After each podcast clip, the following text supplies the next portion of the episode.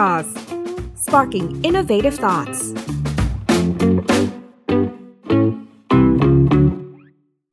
สวัสดีค่ะพี่น้องวันนี้ต้องขอขอบพระคุณมากนะคะ ที่สละเวลามาให้ความรู้นะกับผู้ฟังของทาง t e x a u c e ค่ะ ดีใจเป็นอย่างยิ่งเลยค่ะ ค่ะ ขอบพระคุณมากเลยค่ะ ประเด็นแรกเลยค่ะ พี่น้องตัวมี่เองก็มีโอกาสได้ เรียนรู้ว่าไอ้พี่พี่น้องน่าจะมีธุรกิจส่วนตัวใช่ไหมคะแล้วก็ยังมีไปเป็นบอร์ดหลาย ๆ ที่ด้วยนะคะ แล้วก็รวมถึงเคยเป็นรัฐมนตรีด้วยค่ะอยากให้พี่น้องช่วยแชร์นิดนึงว่าบทเรียนของการที่เราถ้าเกิดสมมติจะให้เลือกให้เลือกบทเรียนแล้วกันนะคะ ว่าบทเรียนในการทำธุรกิจแล้วก็การบริหารคนค่ะ ในระดับขององค์กรแล้วก็ระดับของประเทศด้วยเนี่ยถ้าอยากจะให้เลือกถอดบทเรียนมาสักสองสามอันเนี่ยพี่น้องอยากจะให้คำแนะนำอะไรกับทางผู้ฟังเราบ้างค่ะ ก็เออจริงๆเมื่อกี้มิมีก็มีเหมือนเหมือนมีตอบมาแล้วด้วยนิดนึงนะคะเออจากประสบการณ์ของพี่น้องเองเนี่ยหลาย ๆ เรื่องเนี่ยมันไม่มีเท็กซ์บุ๊กที่แน่นอนหรอก แล้วก็โอกาสที่เราจะเป็นผู้นำขององค์กรหรือไต่เต้าขึ้นไป เป็นผู้นำขององค์กรอื่นเนี่ยสิ่งที่สำคัญที่สุดเนี่ยคือการบริหารคนนะคะเพราะว่าคนที่เป็นผู้นำเนี่ยไม่จำเป็นว่าต้องเก่งที่สุดในทุก ๆ มิติ ซึ่งมันบางทีมันก็อาจจะเป็นไปไม่ได้ แต่สิ่งที่สำคัญที่สุดก็คือว่าเราต้องรู้จักบริหารคน โดยเฉพาะยิ่งคนเก่ง แล้วก็บางทีไม่ใช่เฉพาะคนเก่ง แต่เราต้องการคนหลากหลายมิติที่มาทำงานกับเรา แล้วก็การเคลื่อนเคลื่อนทัพของเราเนี่ยหลายครั้งพี่น้องจะเรียกว่าการการทำงานในบริษัทเนี่ยในองค์กรเนี่ยเหมือนออกรบอะมันเป็นการออกรบเราจะต้องมีขุนพลทางหลายด้าน แล้วก็ไม่ใช่ขุนพลที่เฉพาะไปเรียกว่าทับหน้าอย่างเดียว ทับหลังก็สำคัญ เพราะฉะนั้นเนี่ยเราจะต้องมีศาสตร์เรื่องคนนั้นอันแรกเลยที่ที่อยากจะฝากเอาไว้คือเราต้องเก่งคน มิติเก่งคนเนี่ยต่อให้หนังสือเขียนไว้มันก็ไม่หมด เพราะฉะนั้นเก่งคนเนี่ยมันเป็นเรื่องที่เราต้องแชร์ประสบการณ์กัน ลองผิดบ้างลองถูกบ้าง แต่ถ้าเผื่อเราเริ่มด้วยใจ การครองใจคนเนี่ยเป็นสิ่งที่สำคัญการครองใจไม่ได้ครองที่ว่าเราให้เงินเดือนเขาเท่าไหร่แล้วเวลแฟร์เขาเท่าไหร่ เพราะว่าตรงนั้นเนี่ยมันก็คงไม่มีไม่มีที่สิ้นสุด มันจะมีคนที่สามารถให้เงินที่ได้สูงกว่านั้นได้ แต่ว่าถ้าเผื่อเราสามารถครองใจเขาคือเขารู้สึกว่าเขาเขารักในสิ่งที่ทำเขารู้สึกว่าเขาเขามีเกียรติสิ่งที่เขาทำเป็นสิ่งที่มีความสำคัญต่อองค์กร เราก็เปิดโอกาสให้เขาได้แสดงศักยภาพและค้นพบตัวเองศาสตร์เรื่องขนนี่คือศาสตร์เรื่องขนนั้นพี่น้องมักจะเรียกว่าเนี่ยคือ concept ของอิดแดง นะคะต้องสร้างคนให้ให้เขาดึงความสามารถเขาออกมาได้เต็มที่ แต่ที่สำคัญมากไปกว่านั้น คือต้องสามัคคีกันด้วย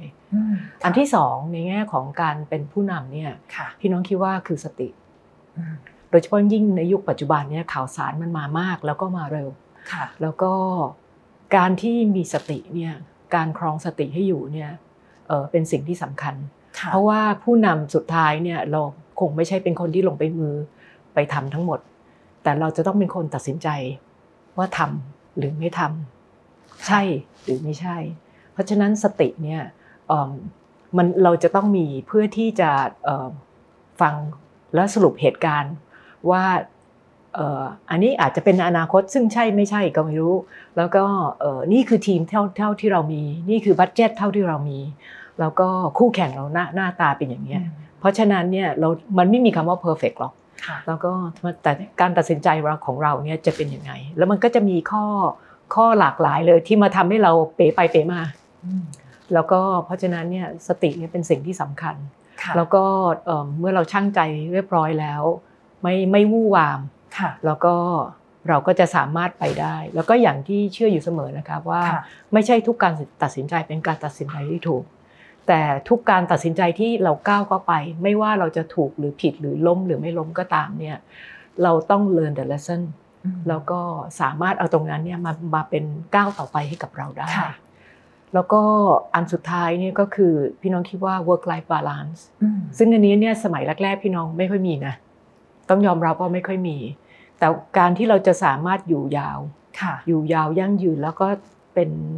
เป็นเฟสต่อต่อไปได้เนี่ย work life balance เป็นสิ่งที่สำคัญ เพราะว่าบางครั้งเนี่ยในตอนแรกๆเนี่ยหลายคนอาจจะเหมือนเหมือนกันเหมือนพี่น้องเนี่ยเราทุ่มชีวิตไปจน เราไม่รู้ว่าวันไหนคือวันหยุดค่ะแล้วเราก็มีความรู้สึกว่าเราพอเรายิ่งสนุกมีใจมากเลยนะก็คือสนุกอะไม่ไม่เราเราไม่รู้ว่าเราจริงต้องการอะไร แต่สิ่งที่แย่ไปกว่านั้นคือเราไม่รู้ว่าทีมงานของเราเขาต้องการอะไรอืม แล้วพอเรา drive เขามากไปจนถึงที่สุดเนี่ยมันเบิร์นหมดเลยค่ะ แล้วก็เพราะฉะนั้นเนี่ยมันอาจจะได้อะไรในระยะสั้นอืมแต่เราไม่สามารถไปยาวได้ เพราะฉะนั้นค่ะอันที่3เนี่ยต้องฝากไว้กับผู้นำก็คือต้อง work life balance ไม่ใช่เฉพาะตัวเองนะค่ะกับทีมงานด้วยเช่นกันอืมค่ะก็สามเรื่องเนี่ยที่เอ่อพี่น้องคิดว่าเป็นสำคัญในอันดับต้นๆค่ะค่ะ อยากให้พี่น้องช่วยขยายความนิดนึงว่าวิธีการเลือกคนค่ะ เข้ามาทีมทำงานร่วมกับพี่น้องเนี่ย พี่พี่น้องมองอะไรเป็น criteria สำคัญ เป็นคนดีเป็นเรื่องทักษะ skill set มีอะไรแบบ อยากจะเจาะลงไปตรงนั้นหน่อยได้ไหมคะเราต้องคิดก่อนว่าเป้าหมายของการทำงานเราคืออะไรค่ะนะคะแล้วก็เอิ่มลักษณะของการทำงานของเราเนี่ยเราเอ่อเราจะไปแข่งกับใคร รู้เขารู้เราค่ะนะคะแล้วเสร็จแล้วเราถึงกลับเข้ามาว่ามันในกระบวนทัพของเราเนี่ยเราต้องการคนประเภทไหนบ้าง แล้วก็มันจะมีทั้งสองแบบนะคะคือเราอาจจะอยู่ในถ้าเกิดองค์กรใหญ่บางทีเราเราเลือกได้เยอะเลย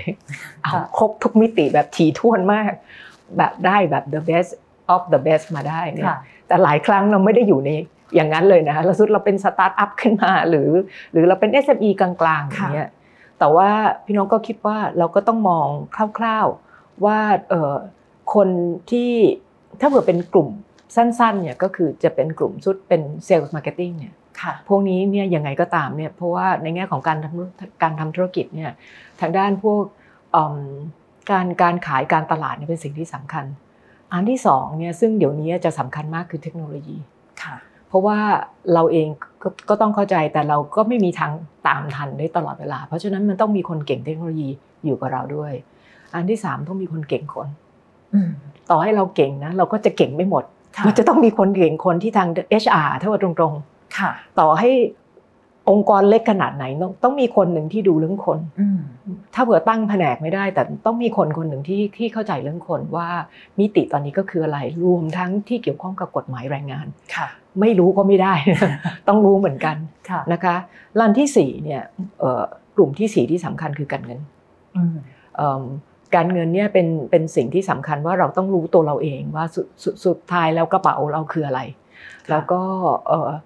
คนคนการเงินเนี่ยต้องเก่งแต่ต้องมี integrity สูงค่ะ ต้อง integrity สูง แล้วเราเองเนี่ยตัวเราเองเนี่ยเราก็ต้องเข้าใจในระดับหนึ่ง แต่เราต้องมีทีมที่เก่งเรื่องการเงินอืมเพราะว่าโดยเฉพาะยิ่งในการการลงทุนที่เราอยากที่จะเติบโตไปในทิศทางที่ใหม่ ๆ โดยเฉพาะยิ่งค่ะใหม่ๆเนี่ยมันไม่มีสูตรสำเร็จ เพราะฉะนั้นเนี่ยเราต้องการคนที่ที่เอิ่ม ที่เหมือนเรียนรู้ไปกับเราค่ะแต่มีเซนส์เรื่องเกี่ยวกับเรื่องการเงินอืมแล้วก็ต้องสามารถที่จะวิเคราะห์ แล้วก็บริหารจัดการที่ทำให้เรารู้ได้ว่าเออเราจะสามารถเอ่อบุกตัวดำได้เมื่อไหร่ค่ะเริ่มต้นใหม่ๆมันอาจจะยังไม่ตัวดำตัวแดงดีอยู่เราจะแดงสักสักเท่าไหร่ค่ะเราเราจะต้องไปคุยกับธนาคารกันอย่างไร เราจะต้อง manage กันยังไงที่ที่ ครีเอทีฟแต่ว่าเราก็ต้องมอง cost ด้วยเหมือนกันค่ะอันนี้อยู่บนความเป็นจริงนะครีเอทีฟตลอดเวลาแต่ cost เอาไม่อยู่เนี่ยถึงจุดหนึ่งมันก็จะไปค่ะไม่ได้ เพราะฉะนั้นเนี่ยคนประมาณสักสี่สี่สี่กลุ่มเนี่ยค่ะเป็นสิ่งที่สำคัญสี่ห้ากลุ่มนี้โอ้ค่ะนี่เป็นแล้วก็พัฒแล้วก็ต้องหาคนที่เก่งด้านนี้ค่ะแล้วก็แต่ว่าต้องเป็นคนที่พูดจริงไว้ใจได้ค่ะเอิ่มคำสำหรับพี่น้องเนี่ยคำว่าไว้ใจได้ก็คือเป็นคนที่มีใจอะค่ะอืมเอิ่ม ความเก่งพี่น้องคิดว่าสร้างได้ค่ะ ถ้าเผื่อเขารักในเรื่องนี้แล้วค่ะเราเปิดโอกาสให้เขาได้เรียนรู้เต็มที่ ดังนั้นเนี่ยเอิ่มบางคนเริ่มต้นมากับเราบางทีก็ไม่ยังไม่เก่งที่สุดนะบางทีเรามองก็เออกลางๆอะค่ะแต่บางทีเราเราได้แค่นี้อะเราได้แค่เนี้ยแต่บางทีเขาอยู่กับเราไปเรื่อยๆ เนี่ย แล้วเราให้โอกาสเขาแล้วเขาเขานิ่งกับเราอืมแล้วเขาอยู่ระยะยาวเนี่ย มันเหมือนเราช่วยกันขัดอะเขาอืมเราขัดเขาเขาก็ขัดตัวเขาเอง แล้วมันจะสามารถกลายเป็นจากเราเห็นเขาประมาณสัก 60%มันจะกลายเป็น 70-80บางทีแบบทะลุไปเลยค่ะ เราหันกลับมามองเขาอีกครั้งหนึ่งแบบเอ๊ะนี่คือคนเดิมหรือเปล่าที่เราเคยเจออืมแล้วก็แต่ที่พี่น้องเน้นว่าไอ้เรื่องใจเนี่ยกับค่ะกับเรื่องความดีเนี่ยก็คือเอิ่มคนเหล่านี้เนี่ยเราหวังว่าเขาจะอยู่กับเรานานค่ะ หรือนานพอเอิ่ม คนที่เก่งมากๆเนี่ยแต่ว่าเอิ่มเก่งมากกว่าใจเนี่ยบางทีอยู่ได้ไม่นานอืมมันยังไปไม่ถึงไหนเลยแล้วมันมันก็เริ่มเปลี่ยนคนค่ะพี่น้องคิดว่าหลายๆการทำงานเนี่ยมันใช้ระยะเวลา เหมือนตอนสมัยพี่น้องอยู่กระทรวงก็เหมือนกันค่ะพี่น้องบอกว่าเราสังเกตเนี่ยหลายในหลาย ๆตำแหน่งในหลายค่ะๆที่เปลี่ยนผู้ว่าทีเปลี่ยน concept ทีเปลี่ยนเอ่ออะไรต่างๆเนี่ยมันเปลี่ยนพอเปลี่ยนคนปั๊บเนี่ยคนเก่งมาก็ ก็ยังมาอีกแต่ว่ามัน direction มันเปลี่ยนค่ะดังดังนั้นเนี่ยนั้นสำคัญเอาใจก่อนอืมใจแต่ต้องมีความสามารถในระดับหนึ่งนะค่ะเพราะฉะนั้นเนี่ยเอ่อลักษณะในแง่ของการ recruit คนเราก็จะเป็นอย่างนั้นค่ะอืมค่ะ เป็นบลูปรินท์ที่ดีมากเลยเดี๋ยวจะเอาไปประยุกต์ใช้ในองค์กรด้วยค่ะ พี่น้องคะอยากจะเจาะมาเรื่องของเอ่อความท้าทายบ้างค่ะ ในช่วงที่เราทำงานมาเนี่ยน่าจะเจอสถานการณ์หลาย ๆ ครั้งที่เรียกว่าเป็นความท้าทายที่พี่พี่น้องคิดว่า โอ้เรารู้สึกภูมิใจกับการที่เราสามารถแก้ปัญหาในครั้งนั้นได้ แล้วเราสามารถฝ่ามันมาได้ ไม่แน่ใจว่ามีเรื่องอะไรที่พอจะแชร์ได้บ้างไหมคะภูมิใจหรือเปล่าเนี่ยไม่แน่ใจนะ แต่ว่านี่เป็นคำถามที่ดีมากค่ะ แล้วก็พี่น้องถูกสอนมาเสมอ เพราะว่าในแง่ของธุรกิจเนี่ยเพราะว่าเบสจริง ๆ ของพี่น้องเนี่ยก็คือเครื่องใช้ไฟฟ้าโตค่ะชิบ้าเนี่ยอันนี้มาแล้วเราเป็นไม้สองที่รับมาจากคุณพ่อคุณแม่เนี่ยเป็นสิ่งหนึ่งที่ที่เขาสอน ปกติเขาไม่ค่อยสอนหรอก เขาค่ะเขาจะพูดไม่ไม่กี่เรื่อง แต่เรื่องอันหนึงที่เขาจะบอกเราตลอดเวลาคือว่าวิกฤตเป็นเรื่องปกติค่ะ ปัญหาเป็นเรื่องที่มันต้องมี ไม่งั้นก็ไม่จำเป็นต้องมีเราค่ะเพราะฉะนั้นเนี่ยวิกฤตมันจะเกิดกับทุกธุรกิจ ทุกครอบครัวแล้วก็ทุกชีวิตเอิ่มดังนั้นเนี่ยเอิ่มเมื่อวิกฤตเกิดขึ้นมาเนี่ยเราต้องสามารถเนี่ยตั้งมั่นในการที่จะเมื่อกี้อย่างที่ว่าคลองสติ ให้ได้ แล้วก็ใช้ทีมคนของเราเนี่ยแหละค่ะทั้งรวมทั้งตัวเราแล้วก็ทีมคนของเราเนี่ยในการที่จะแก้วิกฤตไปให้ได้เอิ่มมันมีทั้งวิกฤต อย่างณวันนี้มันเป็นวิกฤตส่วนรวมอะแชร์กันทั่วโลกเลยค่ะวิกฤตจะเป็นโควิดอะสงคราม รัสเซียยูเครนเอิ่มวิกฤตไอ้ trade war อะไรต่างๆเนี่ยมันเป็นวิกฤตเหมือนเหมือนเอิ่มทุกทุกคนก็ได้รับค่ะหลายครั้งมันจะเป็นวิกฤตส่วนตัวอืมอย่างเช่นของพี่น้องเนี่ยเอิ่ม ที่ไม่ยังไงก็ลืมไม่ได้อย่างสมัยน้ำท่วมค่ะ น้ำท่วมเมื่อสิบประมาณสักสิบปี10ที่แล้วเนี่ยค่ะอันนั้นน้ำท่วมใหญ่เพราะว่าในบรรดาเครื่องใช้ไฟฟ้าเราเป็นโรงเดียวอืมที่ท่วม แล้วเราค่ะก็ท่วมไปเก้าโรงงานค่ะเหลืออีกหนึ่งโรงงานเท่านั้นเลยโอ้คนอื่นไม่มีใครท่วมเลย แล้วเราก็โดนอยู่คนเดียว เพราะฉะนั้นเนี่ยเราจะต้องสามารถลุกขึ้นมาให้ได้ แล้วก็แก้ไขสถานการณ์ เพราะฉะนั้นอันอันแรกเนี่ยในแง่ของการท้าทายก็คือ ต้องรู้เลยว่าวันหนึ่งก็จะต้องเกิดปัญหากับเราค่ะแล้วก็เราจะต้องฝึกตัวเราเองอยู่เสมอว่าเอิ่มวันฟ้าใสเนี่ยคือคือวันปกติอืมแล้วก็แล้วก็วิกฤตเนี่ยมันเป็นเรื่องที่ธรรมดาที่มาค่ะแล้วเราก็จะมีหน้าที่เทิร์นให้มันเป็นเป็นโอกาสให้ได้ ทีนี้เนี่ยเมื่อเมื่อมันเกิดขึ้นมาแล้วเนี่ยเอิ่มสิ่งที่เราได้เรียนรู้นั่นนั่นน่ะคือ blessing ที่พี่น้องคิดว่าที่ค่ะเราได้จากวิกฤตก็คือว่าเราต้อง นึกขึ้นมาทันทีว่าเมื่อเกิดขึ้นมาแล้ว ในเมื่อเกิดขึ้นมาแล้วเนี่ยเราจะต้องทำยังไงให้แก้ไขสถานการณ์ระยะสั้น ระยะกลางค่ะแล้วก็ระยะระยะยาวให้ได้ เหมือนกันมันไม่ค่อยมีตำราหรอกค่ะมันไม่ค่อยมีตำราที่เขียนไว้มันพอถึงจริง ๆ มันก็บางทีมันก็ไม่ค่อยเหมือนนะอืมแล้วเราเราพูดจริงนะมันขึ้นอยู่กับสถานการณ์ด้วยณตอนนั้นเราประมาณไหนค่ะ จะเป็นสสถานการณ์เงินสถานการณ์เอ่อตลาด สถานการณ์ประเทศเราพาร์ทเนอร์ของเราหลากหลายอย่างมันมันมันก็จะเหมือนและแตกต่างกันไปค่ะแล้วก็อย่างเช่นตอนน้ำท่วมเนี่ย เพราะว่านั้น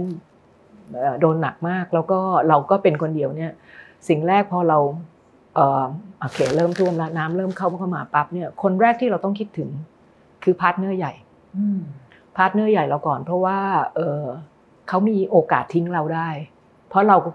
ความเสียหายที่เกิดขึ้นเนี่ยคือเขาโดนด้วยเพราะเขาเขาเพราะว่าเขาเป็นหุ้นส่วนเราด้วยเหมือนกันเป็นผู้ถือหุ้นเราทำยังไงให้เขาเข้าใจก่อนแล้วไม่ทิ้ง เพราะฉะนั้นเนี่ยการสื่อสารเป็นเรื่องที่สำคัญค่ะดังนั้นการสื่อสารเนี่ยเอ่อกับตัวพาร์ทเนอร์ของเราเนี่ยเราต้อง direct เลยพี่น้องต้อง direct นั่นอีเมลไปทันทีเลย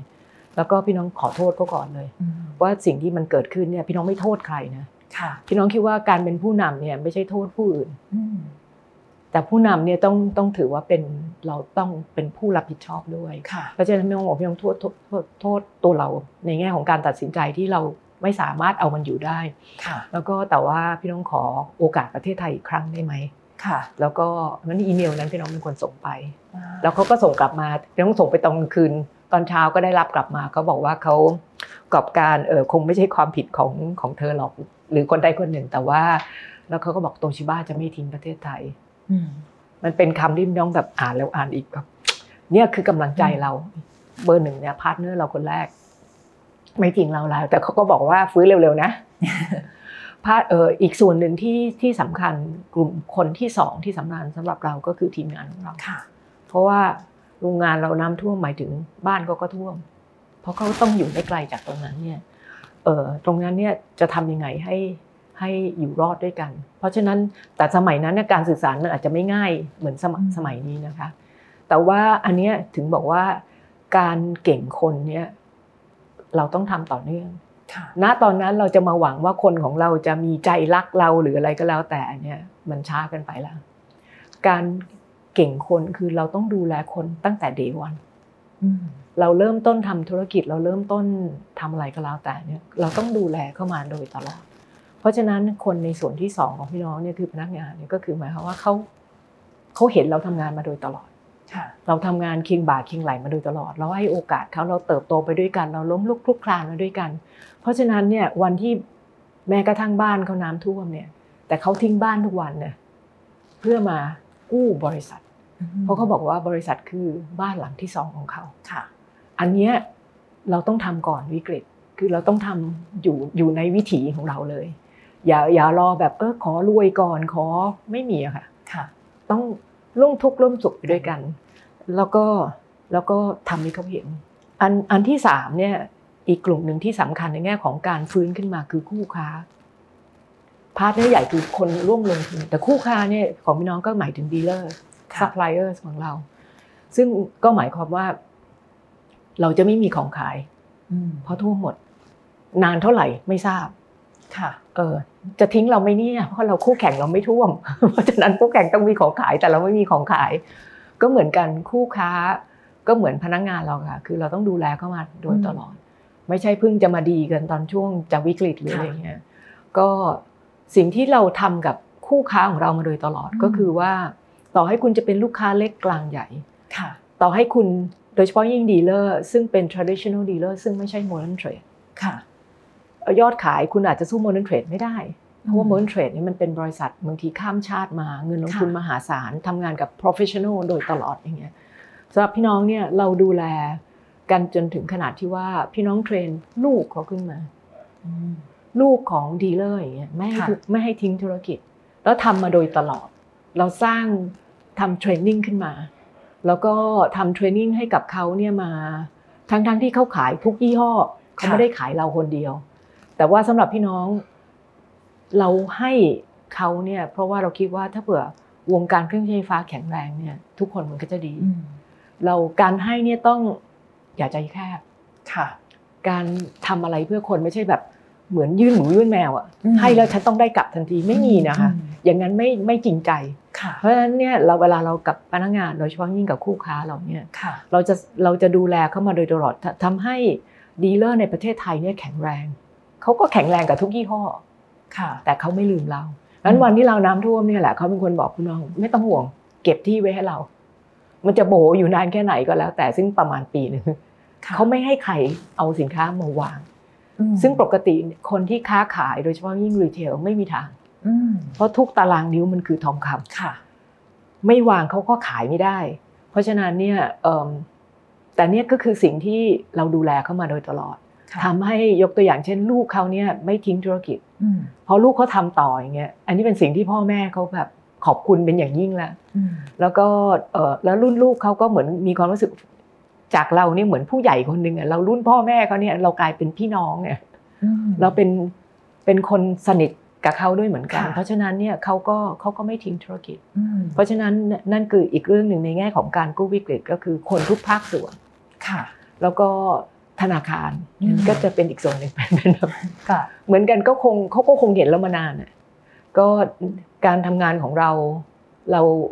เราเป็นบริษัทซึ่งไว้ใจได้เชื่อถือได้ตลอดบัญชีเดียวมาโดยตลอดอืมแล้วก็เราทำงานโดยที่ให้เห็นช่วงนี้เราสู้ช่วงนี้เราไม่ไหวช่วงนี้เรากำลังจะไหวหรืออะไรก็แล้ว แต่มันก็เติบโตมาด้วยกันค่ะเพราะฉะนั้นเนี่ยของพวกนี้ต้องสร้างก่อนนะคะอืมต้องค่ะค่อนข้างสร้างก่อน แล้วเพราะฉะนั้นในวันวิกฤตเนี่ยเราเก่งอยู่คนเดียวเนี่ยมันก็ไม่รอดค่ะมันจะต้องมีคนทุกภาคส่วนของเราเนี่ยมา แล้วพอเราตัดสินใจว่าเราเออเราจะสู้ต่อนะเขาก็ให้โอกาสเราค่ะเอ่อพนักงานเนี่ยมาเต็มที่เลย ยังไม่ค่ะรู้เลยว่าจะมีเงินจ่ายเงินเดือนป่ะอืมเราตอนนั้นพูดจริงก็ไม่รู้ แล้วก็ ดีลเลอร์ก็เหมือนกันไม่เป็นไรเขาเขาเขาก็เขาก็เก็บส่วนของเราไว้ให้ได้ค่ะเราก็จะส่งของให้เขาได้เมื่อไหร่เราก็ไม่ทราบอืมแล้วก็เอิ่มเอิ่มความผูกพันทางการเงินเรากับทางธนาคารหรืออะไรก็แล้วแต่เนี่ยก็ก็ก็เช่นกันเขาก็ค่ะแต่เขาเราสร้างความไว้วางไว้เนื้อเชื่อใจอืมไว้ เพราะฉะนั้นค่ะในในวิกฤตเนี่ยของพวกนี้เป็นสิ่งที่สำคัญอืมนะคะต่อให้เราจะไปอยู่ดีเรานึกแบบฉันจะเสนอแผน recovery อย่างนี้ตึ๊ดตึ๊ดตึ๊ดตึ๊ดอะไรอย่างเงี้ย แต่มันเชื่อใจได้หรือเปล่าค่ะโปรเจกต์ดี แต่ไม่เชื่อคนอืมบางทีก็ไม่ได้ค่ะ บางทีมันต้องไปด้วยกัน หรือบางทีโปรเจกต์อาจจะไม่ใช่ดีที่สุด แต่เขาเชื่อคนก่อนเขาเชื่อคนอืมเขาให้โอกาสเราค่ะ เพราะฉะนั้นเนี่ยก็ถ้าเกิดโดยสรุปว่าพี่น้องในแง่ของความท้าทายที่เกิดขึ้นเอิ่มพี่น้องก็คงฝากไว้ว่า ความท้าทายที่ใหญ่ที่สุดมันจะเกิดขึ้นกับทุก ๆ ชีวิตก็คือวิกฤตค่ะแล้วหน้าที่ของเราก็คือเทิร์นวิกฤตให้เป็นโอกาสค่ะ แล้วก็แล้วก็การที่เราจะก้าวข้ามผ่านทุกวิกฤตได้เนี่ยคือ คุณต้องสร้างฐานที่แข็งแรงมาโดยก่อนค่ะมาก่อน โดยเฉพาะยิ่งการสร้างคนสร้างใจคนค่ะสื่อสารที่ถูกต้องค่ะค่ะโอ้ยอันนี้เยี่ยมมากเลยเพราะว่าจริงๆ เวลาเรา เจอคริสิสแต่ก่อนหน้าเนี้ยพูดง่ายคือเราถ้าเราสร้างความเอ่อเขาเรียกว่าน่าเชื่อถือนะความไว้ใจนะความไว้วางใจปุ๊บเนี่ยพอถึงเวลาที่เราเกิดปัญหาปุ๊บขึ้นมาเนี่ยคนก็พร้อมที่จะช่วยเหลือ แล้วก็เรียกว่าเอ่อไปทั้งไปทั้งหมดนะคะ คือมันค่ะเนี่ยเนี่ยหนังน้ำท่วมเนี่ยอีกอันหนึ่งที่แบบเด็ดไปกว่านั้นเนี่ยเพราะเราทำสวนอุตสาหกรรมเราเองด้วยค่ะสวนอุตสาหกรรมบางกะดีที่ปทุมธานีเนี่ยเราท่วมเนี่ยเอ่อก่อนที่เราจะท่วมเนี่ย รอบข้างคือบ้านคนละ เราเราอยู่เรียกว่ารั้วชิชดชนชุมชนเลยค่ะ แต่เราดูแลเขามาตั้งแต่เดวันที่เราสร้างอืมสวนอุตสาหกรรม แล้วเราบอกตั้งแต่ต้นว่าเราเป็นสวนอุตสาหกรรมนะ เราต้องการพิสูจน์ว่าเอ่ออุตสาหกรรมสามารถอยู่กับคนกับสิ่งแวดล้อมได้โตไปด้วยกัน ตอนที่เราเรายิ่งกั้นกำแพงขึ้นมาเนี่ย บ้านเขายิ่งท่วมอืมเพราะเขาต้องท่วมก่อนเรา ถ้าเกิดเราไม่ทำนะสิ่งแรกคือเขาจะลื้อกระสอบทรายเรา ค่ะทำไมจะบ้านฉันต้องท่วมคนเดียวอ๋อถ้าเผื่อถ้าเผื่อมากั้นปั๊บหมายถึงฉันต้องท่วมหนักกว่าคุณอีก ถ้าเกิดคุณแห้งแล้วฉันท่วม มันมันติดกันเลยอะค่ะเห็นภาพเลยอันนี้ เออ แต่ว่าความที่เราดูแลกันมาโดยตลอดเขาบอกไม่เป็นไร เอาอุตสาหกรรมตรงนี้ให้ได้ค่ะเพราะว่าเราบางทีลูกหลานเขาก็อาจจะทำงานอยู่กับเรา เราก็ดูแลในแง่ของเรื่องการศึกษาโรงเรียนรอบข้าง ดูแลสิ่งแวดล้อมอะไรกับเขามาโดยตลอดบางทีค่ะมีอะไรต่างๆ กระจายรายได้มีอะไรขายไหมอะไรต่างๆ พวกนี้เนี่ยมันทำมาโดยตลอด เพราะฉะนั้นเนี่ยมันก็ใจเขาใจเราแล้วก็เอ่อร่วมทุกข์ร่วมร่วมสุขไปด้วยกันค่ะค่ะมีคำแนะนำให้กับคนที่กำลังทำธุรกิจwork ร่วมกันกับพาร์ทเนอร์ไหมคะเมื่อกี้จริงๆพี่น้องก็มียกตัวอย่างมาเอ่อค่อนข้างเยอะแล้วเหมือนกัน แต่ว่าถ้าอยากจะให้ถอดเป็นเอ่อคำแนะนำสำหรับเอ่อ คนอื่นๆ ที่กำลังทำงานร่วมกับพาร์ทเนอร์โดยเฉพาะอย่างเคสของพี่น้องก็เป็นพาร์ทเนอร์ที่เอ่อรุ่นสู่รุ่นเลย คือเป็นพาร์ทเนอร์กันมานานอย่างพาร์ทเนอร์ที่ญี่ปุ่นนะคะถ้าอยากให้คำแนะนำกับคนที่กำลังทำธุรกิจกับพาร์ทเนอร์พี่น้องอยากแนะนำคือณณวันนี้ทุกคนจะชอบชอบใช้คำว่า exponential คือแบบอยากเติบโตเร็วเยอะก้าวกระโดดหลายๆค่ะดิจิตหรืออะไรก็แล้วแต่หลายเท่าอะไรอย่างเงี้ยเออมันก็ดีค่ะ แต่ไม่ยาวอืมพี่น้องอยาก แนะนำว่าเอิ่มถ้าเผื่อน้องเติบโตได้ยาว exponential อาจจะได้ในระดับหนึ่ง แต่อาจจะไม่ใช่สูงสุด แต่น้องไปได้ยาวเนี่ยค่ะเออถ้าเผื่อคิดว่านั่นคือถือว่าคือความสำเร็จ มากกว่าปั๊บเดียวแล้วขายธุรกิจทิ้งอืมและหรืออะไรก็แล้วค่ะแต่เนี่ยก็เอิ่มพี่น้องแนะนำว่าการสร้างเครดิตในแง่ของการการทำธุรกิจเนี่ย แล้วก็ให้เขารู้เลยว่าธุรกิจเราดีประมาณนี้ คือแน่นอนมันก็ต้อง attractive อะนะ แต่สิ่งที่สำคัญคือ you count on me อืม and on my team ค่ะเอ่ออันนี้เป็นสิ่งที่พี่น้องว่าสำคัญไปด้วยกันเลยอืมเพราะว่าเอิ่มพี่น้องว่าหลายคนเนี่ยมองการทำธุรกิจเนี่ยมองการทำธุรกิจแบบต่อเนื่อง ค่ะ ไหนๆเราทุ่มเทมากับองค์กรนี้กับบริษัทนี้เนี่ย เราอยากที่จะเห็นเขาเติบโตไปเรื่อยๆ แล้วเราเป็นพาร์ทเนอร์กัน for life ค่ะแล้วก็เพราะฉะนั้นเนี่ยมันต้องเห็นอย่างนี้มันความซื่อสัตย์อืมเอ่อเอ่อการตรงไปตรงมา แล้วก็การแชร์เวลส์ยุติธรรม ต้องซื่อสัตย์และยุติธรรมนะไม่ใช่แบบเคนอยู่คนเดียวค่ะหลบๆอะไรอย่างเงี้ยอ่าฮะไม่ดีหรอกวันหนึ่งก็รู้วันหนึ่งก็รู้ดังดังนั้นเนี่ยเอิ่มอันเนี้ยเป็นสิ่งที่อยากจะแนะนำแล้วก็ฝากเอาไว้ เติบโต มาก แต่ควรที่จะต้องคิดถึงความยั่งยืนอืมแล้วทำไปเลยเถอะอืมแล้วก็แล้วลักษณะอย่างนี้เนี่ยเอ่อเมื่ออะไรมันจะเกิดขึ้นก็มาเนี่ยมันมันมันเหมือนมันจับมือกันไปในระยะยาว แล้วมันมันเกิดแน่นอนอืมมันไม่มีอะไรอยู่คำฟ้า ทุกธุรกิจอะมันจะวูบแบบฟุบขึ้นมา มันจะทุกคนมันจะมีโอกาสในการที่มันค่ะจะขึ้นมาสูงสุด แล้วก็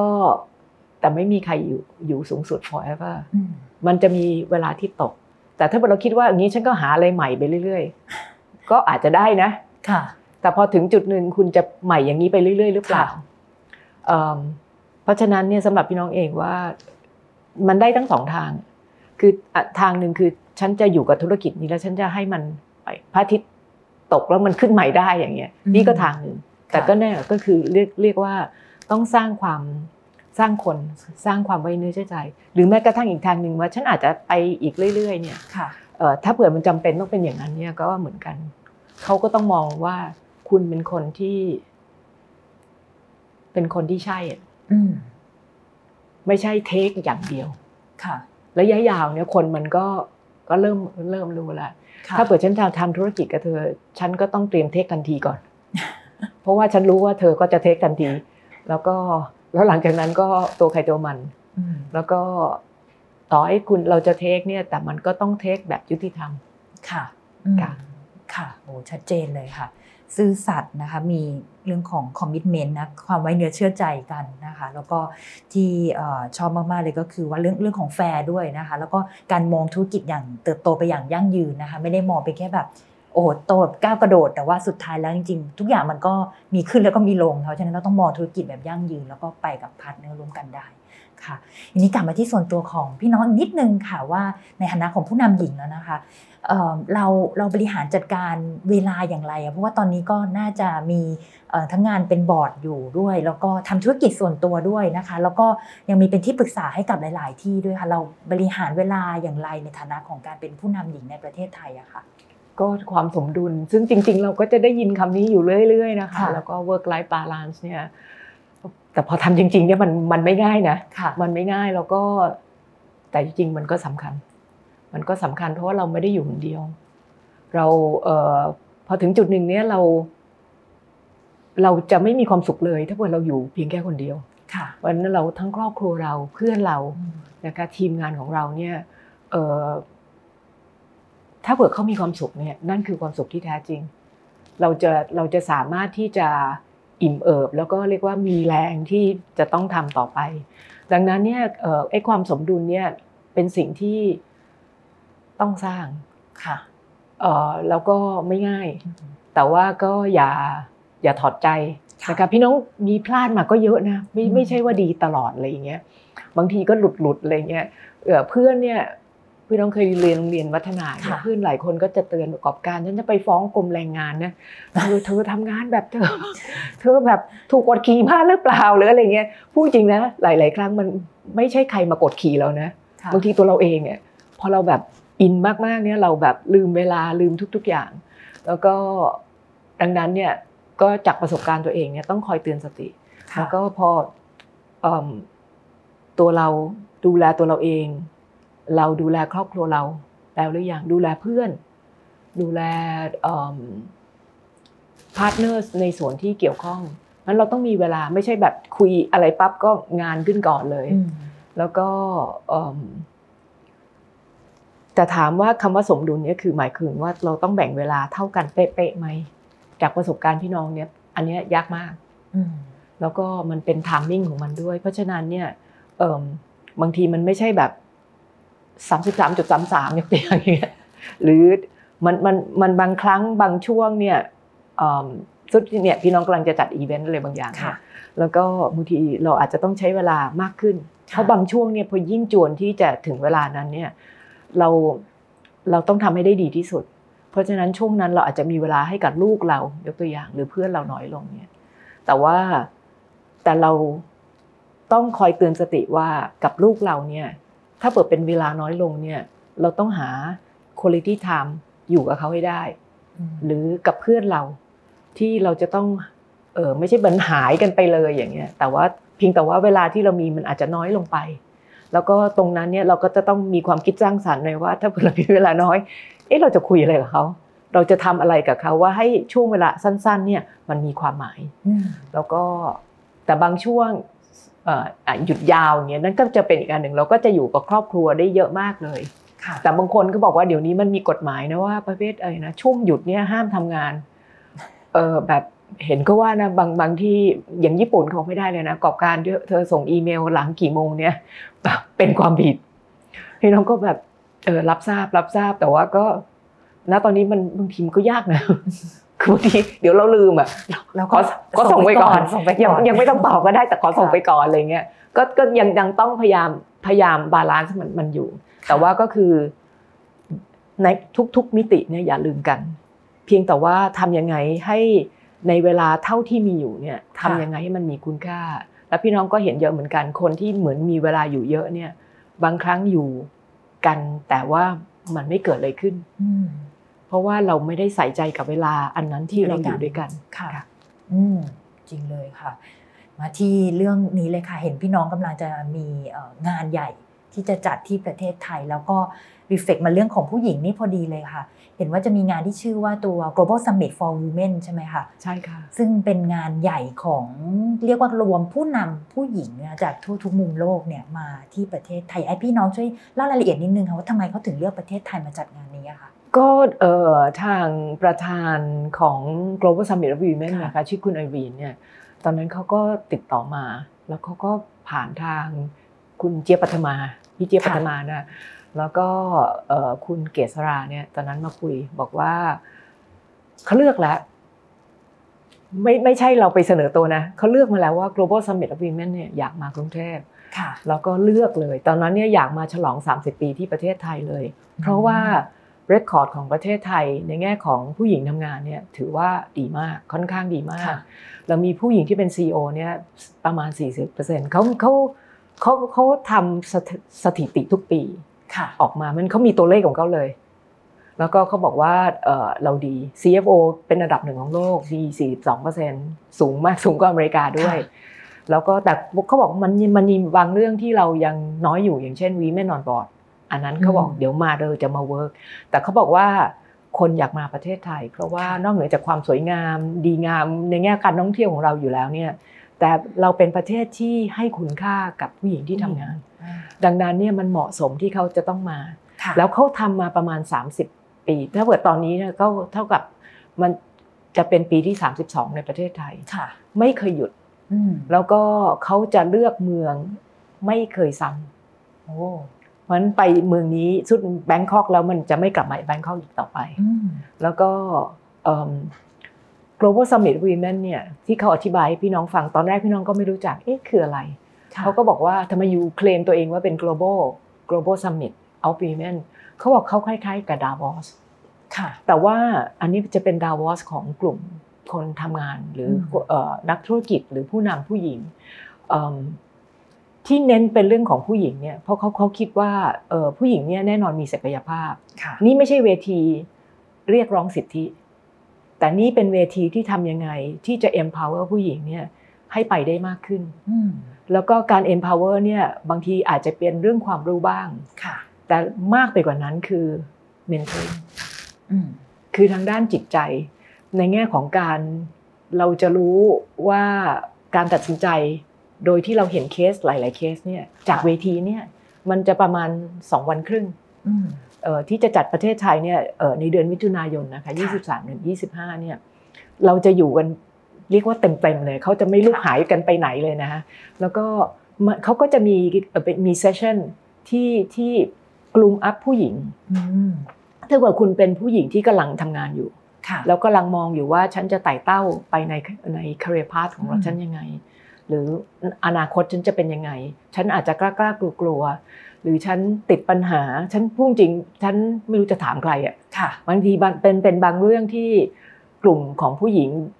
มันอาจจะเกี่ยวข้องกับความเป็นผู้หญิงด้วยหรือเปล่าอะไรเงี้ยเพราะฉะนั้น global summit เนี่ย women of summit เนี่ยก็คือเป็นเป็นที่ที่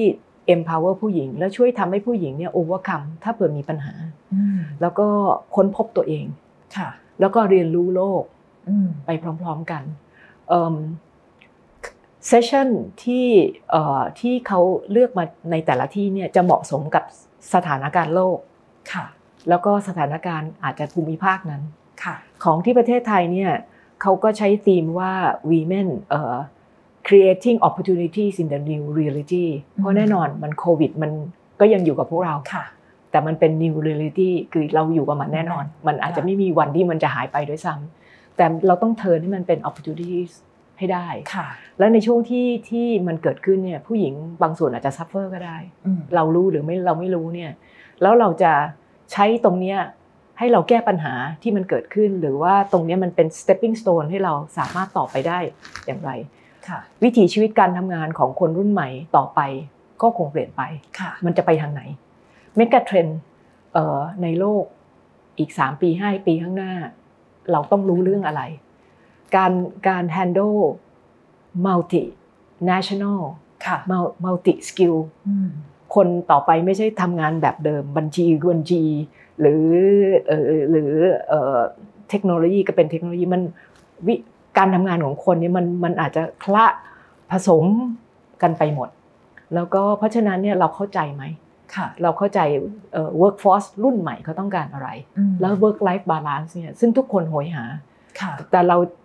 ณวันนี้มันจะมันจะ work life balance ณวันนี้แล้วในอนาคตค่ะยังไง อย่างเงี้ยเป็นต้น แล้วก็ speaker เนี่ยเขา hand pick เลยอืมที่ที่ที่สวยงามคือ topic ดีอันที่สองเนี่ยผู้พูดนี่คือเราไปหาฟังที่อื่นยากไม่ได้ค่ะแล้วก็เขาจะ hand pick มาจากทั่วโลกค่ะ มาประเทศไทยก็จะมีโอกาสที่ดีที่มีไทย speaker อยู่บ้างค่ะแต่ที่เหลือคือนานาชาติหมดอืนานาชาติหมดแล้วก็เอิ่มเราก็จะได้มุฟังมุมมองหลายมุม ซึ่งพวกพี่น้องคิดว่า skill ณวันนี้ของผู้หญิงณวันนี้ค่ะ คือเราต้องมองออกอืมไม่ใช่แต่มองเข้าอย่างเดียว มองโลก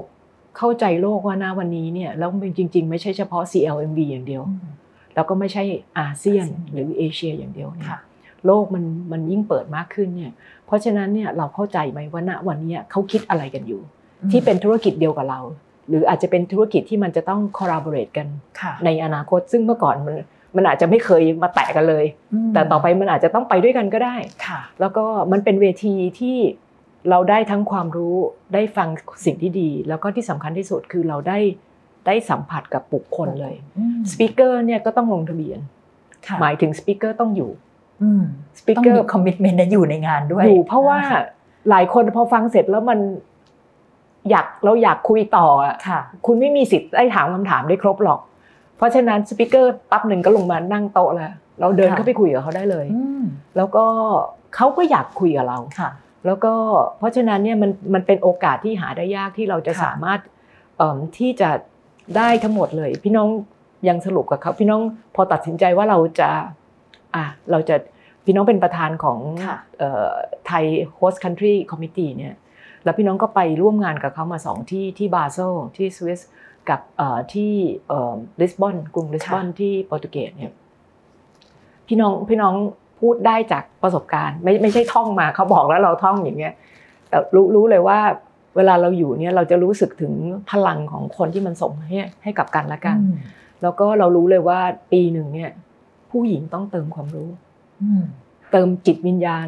เติมเต็มพลัง แล้วก็ต้องเติมความรู้ เรานิดทั้งหมดเลยค่ะ แล้วก็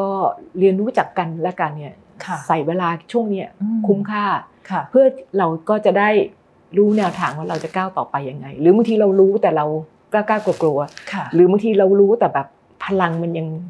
พลังมันยังไม่เข้มอะอืมค่ะเราก็จะสามารถเหมือนมาชาร์จไฟอืมแล้วเราก็ก้าวกันต่อไป แล้วมี participant หลายคนที่พี่น้องได้มีโอกาสได้คุยด้วยเนี่ยเขาจะมาจากหลายประเทศนะคะอย่างลิสบอนเนี่ยขนาดช่วงโควิด เมื่อปีที่แล้วเนี่ยมาจาก 45 ประเทศอืมก็เยอะเลยนะก็เนี่ยประมาณ 500 504 คนค่ะทั้งทั้งที่โควิดนะประเทศไทยเราก็หวังอาจจะประมาณสักอาจจะเจ็ดร้อยแปดร้อยหรืออะไรอย่างเงี้ยค่ะก็น่าจะแถวๆนี้พี่น้องว่าสี่ห้าสิบเปอร์เซ็นต์เนี่ยแล้วก็เขาก็จะเอิ่มเราก็จะได้เรียนรู้ได้เพื่อนค่ะแล้วเขาหลายคนก็บอกว่าอย่างเวียดนามเนี่ย ซึ่งประเทศไทยอะมาแน่นอนเขามา 20 ปีติดต่อกันอ่ามีรองประธานาธิบดีที่เป็นผู้หญิงเนี่ยค่ะพามาเองเลย แล้วก็เป็นเฮดของเอ่อวีแมนเป็นแบบเหมือนหอการค้า เวียดนามเนี่ยพามาเอง นี่นี่ส่งจดหมายมาแล้วแบบประกอบการฉันต้องการ business matching ด้วยนะอืมสองวันครึ่งพี่น้องต้องทำ matching ให้เขาอีกนะค่ะก็อย่างอย่างเงี้ยอันอันนี้ก็จะเป็นนอกเรื่องด้วยนะว่าถ้าเกิดเอ่อ ของกลุ่มคนไทยเนี่ยถ้าเกิดอยากจะแมทช์กับเวียดนามเนี่ยเดี๋ยวจะมีเวทีให้อ่าแมทช์ด้วย แล้วก็เอิ่มเขาคือคือมามาแล้วทำทุกอย่างเวียดนามนี่โอ้ยแบบทำกันบ้านมากเอ่อเป็นต้นจะจะมีเดล g a t i o n มาจากหลายประเทศเลย เท่าที่เข้าใจที่มาเวียดนามมาเยอะ ฟิลิปปินส์มาเยอะ มาเลเซีย ถ้าเปิดมีในประเทศใกล้ๆเราเนี่ยนะคะเอ่อฝรั่งเศสฝรั่งเศสอังกฤษแล้วก็อเมริกาอืมอเมริกามาเยอะ แล้วก็แล้วก็ประประเทศคาซักก็มาเยอะ ค่ะคาซักบอกว่าจะมาซื้อเพชรพลอยด้วย บอกกันบ้านมาอีกนะบอกว่าฉันจะมาซื้อเพชรด้วยนะอะไรอย่างเงี้ยเดี๋ยวเราก็เราบอกเดี๋ยวจัดการให้เอ่อจัดทริปให้อะไรอย่างเงี้ยค่ะค่ะ เป็นต้นก็เออออสเตรเลียค่ะค่ะโอ้เม็กซิโก เพราะฉะนั้นมาน่าจะมาครบทุกทวีปค่ะ ครบทุกทวีปเลยอืมเดี๋ยวว่าถ้าคนไทยเข้ามางานนี้เนี่ย นอกจากได้ดูทิศทางของธุรกิจโลกแล้วจริงๆ ได้ cross ดูอินดัสทรีอื่นด้วยนะคะ ได้เห็นมุมมองที่หลากหลายมากขึ้น แล้วคนไทยที่เป็นผู้หญิงเองที่เข้ามาเป็นเอ่อเอ่ออาจจะเป็น business owner ต่างๆ เนี่ยก็จะได้แบบ connect แล้วอาจจะมีโอกาสได้เชื่อมโยงต่อไปในประเทศอื่น ๆ ไปด้วย ใช่ค่ะ แล้วก็คือเราได้เพื่อนอนาคต partner ทางธุรกิจของเรา แล้วสำหรับพี่น้องเนี่ยเหมือนได้ mentor อืมคือหลายสิ่งที่เขาพูดเนี่ยแบบ เออแบบมัน inspire เราอะค่ะทั้งทั้งที่บางอย่างอาจจะไม่ใช่ตรงกับธุรกิจเราโดยตรง แต่ว่า เออเขาเขาแก้ปัญหากันอย่างนี้เหรอเออ เออก็เหมือนเรานะบางทีแบบเรานึกว่าเราแบบ เออเราแก้ผิดหรือเปล่าหรืออะไรเงี้ยหรือบางหรือบางอย่างอ๋อเขามีวิธีอย่างนี้เราไม่เคยคิดเอ่อซึ่งพี่น้องคิดว่าสำคัญมากค่ะสำหรับเราโดยโดยเฉพาะยิ่งตอนเนี้ยช่วงเนี้ยช่วงพี่น้องว่าโดยเฉพาะยิ่งนักธุรกิจในประเทศไทย มันเหมือนล้า อืม เราล้าค่ะแล้วเรางงกับตัวเองว่าเราเราจะก้าวต่อไปยังไงค่ะเราจะก้าวออกนอกประเทศ เราจะอยู่ในประเทศ ท่องเที่ยวมันจะกลับมาไหมอะไรต่างๆ เนี่ย พี่น้องคิดว่ามาเถอะค่ะมันที่เขาถึงบอก creating opportunities in the new reality อืมเมื่อค่ะถ้าเกิดเรามาพบเราจะค้นพบเลยว่าในความมืดมนในบางจุดเนี่ย มันยังมีความสว่างอยู่อืมค่ะแล้วก็ เพราะฉะนั้นเนี่ยมันจะเป็น opportunities ได้ค่ะก็เลยอยาก encourage นะคะค่ะก็ขอบคุณมากถือโอกาสขออนุญาตเชิญชวนนะคะ เข้าไปในเอ่อเว็บไซต์ของทาง global summit ได้ค่ะแล้วก็สมัครมาได้เลย ผู้ชายก็เข้าได้ใช่ไหมคะผู้ชายเขาด้วยอ่ามีมีผู้ชายพูดด้วยค่ะค่ะ ของของคนไทยเนี่ยเจ้าที่พี่น้องก็จ่ายเนี่ยคุณคุณลิงค์ค่ะบีกริมก็พูด แล้วก็เขาเป็นเป็นเอ่อเป็นอะไรนะเอิ่มเป็น partner ที่เห็นความสำคัญของของของผู้หญิงค่ะแล้วก็เรื่องเรื่องเอิ่มอะไรนะ BCG อืม ESG เอ่อ sustainability แล้วก็ทางคุณหนุ่มถาปนะก็เช่นกันอืมค่ะแล้วงานเนี้ยเนี่ยเราก็เลยถือโอกาสเอ่อที่เรียกว่า host country committee เนี่ยนักธุรกิจหลายคนที่มารวมตัวกันเนี่ยเอ่อแล้วก็จริง ๆ ไม่ใช่ธุรกิจอย่างเดียวนะมาจากภาคกึ่งภาครัฐอะไรด้วยเนี่ยค่ะแล้วก็ภาคการศึกษาเนี่ยบางคนพี่น้องก็เพิ่งเจอกับงานนี้นะ แต่มันเป็นการรวมพลังเลยค่ะทุกคนมาด้วยใจเดียวกันอืมแล้วก็ปกติก็ไม่น่าเชื่อว่าเราจะเจอกันได้มากขนาดนี้เนี่ยค่ะแต่เราเจอเพราะว่าเราเชื่อว่าอีเวนต์นี้จะเป็นอีเวนต์เปิดประเทศอืมเราเชื่อมั่นว่าอีเวนต์นี้จะเป็นอีเวนต์ที่ rebrand ประเทศไทยค่ะ ถ้าเกิดเขาเคยมาประเทศไทยมาก่อน หรือไม่เคยมา แต่เคยได้ยิน เราคิดว่าบางทีมันอาจจะมีภาพพจน์เก่าๆ หรือเป็นภาพพจน์ที่มันเปลี่ยนไปแล้วแล้วคุณไม่รู้ค่ะเพราะฉะนั้นต้องมารู้ว่าตัวตนณวันนี้จริง ๆ ประเทศไทยคืออะไรอืมผู้หญิงไทยคืออะไรค่ะแล้วก็โอกาสในการทำธุรกิจในประเทศไทย หรือ partner กับคนไทยมันคืออะไรค่ะมันบวกแน่นอนแต่ว่าพูดคุณก็ไม่เชื่อ คุณต้องมาสัมผัส แล้วอันนี้เราก็หวังลึกๆว่าทุกคนที่มา participate โดยเฉพาะยิ่งคนไทยเนี่ยค่ะทุกคนต้องเป็นทูตให้ประเทศไทยอืม น่าจะเป็นอะไรที่ดีที่สุดค่ะเขาเขาเขาจะเชื่อตรงเนี้ยค่ะแล้วเขาจะเป็นกระบอกเสียงที่ดีที่สุดให้กับประเทศไทยอืมต่อไปค่ะสุดท้ายค่ะพี่น้องอยากให้พี่น้องช่วยฝากถึงน้องๆ ผู้หญิงรุ่นใหม่ที่กำลังทำธุรกิจหรือว่าอาจจะกำลังทำงานอยู่ในคอร์เปอเรทต่างๆค่ะว่า ถ้าอยากจะให้ฝากคำแนะนำกับพวกเขาในการที่เรียกว่าทำงานอยู่แบบนี้ค่ะคำแนะนำอะไรที่พี่น้องอยากจะฝากบอกถึงพวกเขาบ้างคะเรียนรู้ตลอดชีวิต คือ global summit นี่เป็นอันหนึ่งที่พี่น้องแนะนำมากนะคะค่ะแล้วก็เพราะว่าแน่นอนทั้งความรู้แล้วก็บางทีบางทีพลังเนี่ยมันไม่ใช่ความรู้อย่างเดียวนะมันเป็นพลังใจเนี่ยลันที่สองเนี่ยคือขอให้ take the challenge ค่ะมันจะมีหลายครั้งเนี่ยที่พี่น้องเจอคนแล้วเขาเขาเขาเขาบอกว่าเขามีอย่างเงี้ยแล้วเขาจะยังไง คือมันไม่ใช่ผิดไม่ใช่ถูกนะค่ะ แต่พี่น้องคิดว่าเราไม่รู้ลิมิตตัวเราเองหรอก แล้วเราไม่รู้หรอกว่าจริง ๆ สุดท้ายเนี่ยเราคือใครแล้วเราต้องการเป็นอะไร ดีที่สุดคือ take challenge ถ้าเผื่อมันมันมีโอกาสเข้ามา อยู่ข้างหน้าเราเนี่ย take ไป เหมือนเหมือนพี่น้องแบบรัฐมนตรีอะพี่น้องไม่ไม่ได้มีความรู้โดยตรงอะแล้วก็ถามว่ากลัวไหมก็กลัว แต่พี่น้องคิดว่าถ้าเกิดทำเพื่อประเทศชาติ แล้วเราใช้ในสิ่งที่เรามีทั้งหมดก็ต้องลองดู หรืออยู่ดีเอ่ออะขอให้พี่น้องเป็นประธานบอร์ดกสิกรไทยอย่างเงี้ยโอ้โห เป็นอะไรที่มันแบบพี่น้องขอบคุณมากเลยค่ะ I do my best พี่น้องเป็นประธานที่ดีหรือเปล่าพี่น้องก็ไม่มั่นใจนะ แต่พี่น้องรู้พี่น้องทุ่มสุดตัว แล้วพี่น้องไม่หยุดในการเรียนรู้พี่น้องยิ่งเร่ง speed ในการเรียนรู้มากขึ้น เพราะว่า scope มันต้องกว้างขึ้น เป็นต้นแล้วก็แล้วเราก็จะเรียนรู้ไป พี่น้องไม่เชื่อเรื่องร้อยเปอร์เซ็นไม่มีใคร perfect พี่น้องเชื่อในกฎที่ว่าคนที่เป็นคนธรรมดาเนี่ยเออ ซึ่งเราก็คิดว่าทุกคนก็ประมาณเนี่ยมันก็แล้วแต่กี่เปอร์เซ็นต์เนี่ยค่ะแต่พี่น้องเรื่องเชื่อเรื่องความเพียรและความตั้งใจค่ะเพราะฉะนั้นเนี่ยน้องๆทุกคนเนี่ยน้องจะมาน้องไม่จำเป็นต้องจบ Harvard Stanford MIT น้องไม่จำเป็นต้องจบจุฬาธรรมศาสตร์ น้องไม่จำเป็นต้องมาจากครอบครัวที่ดี น้องไม่จำเป็นต้องมาจากโอ้โหฉันมีแบบอะไรนะแบบ brilliant idea บางทีมันก็กลางๆก็ได้ แต่พี่น้องเชื่อในแง่ของการที่ เอาสิ่งที่เท่าที่เรามีอยู่เนี่ยใส่ใจตั้งใจมุกมานะค่ะ แล้วก็แล้วก็จริงใจจริงจังกับมันค่ะขอบพระคุณพี่น้องมากเลยนะคะ วันนี้ได้โอ้ทั้งแนวคิดการดำเนินชีวิตนะคะการดำเนินธุรกิจด้วย แล้วก็แรงบันดาลใจเยอะมากนี้ต้องขอบพระคุณพี่น้องมากเลยค่ะ ขอบคุณวินมากค่ะ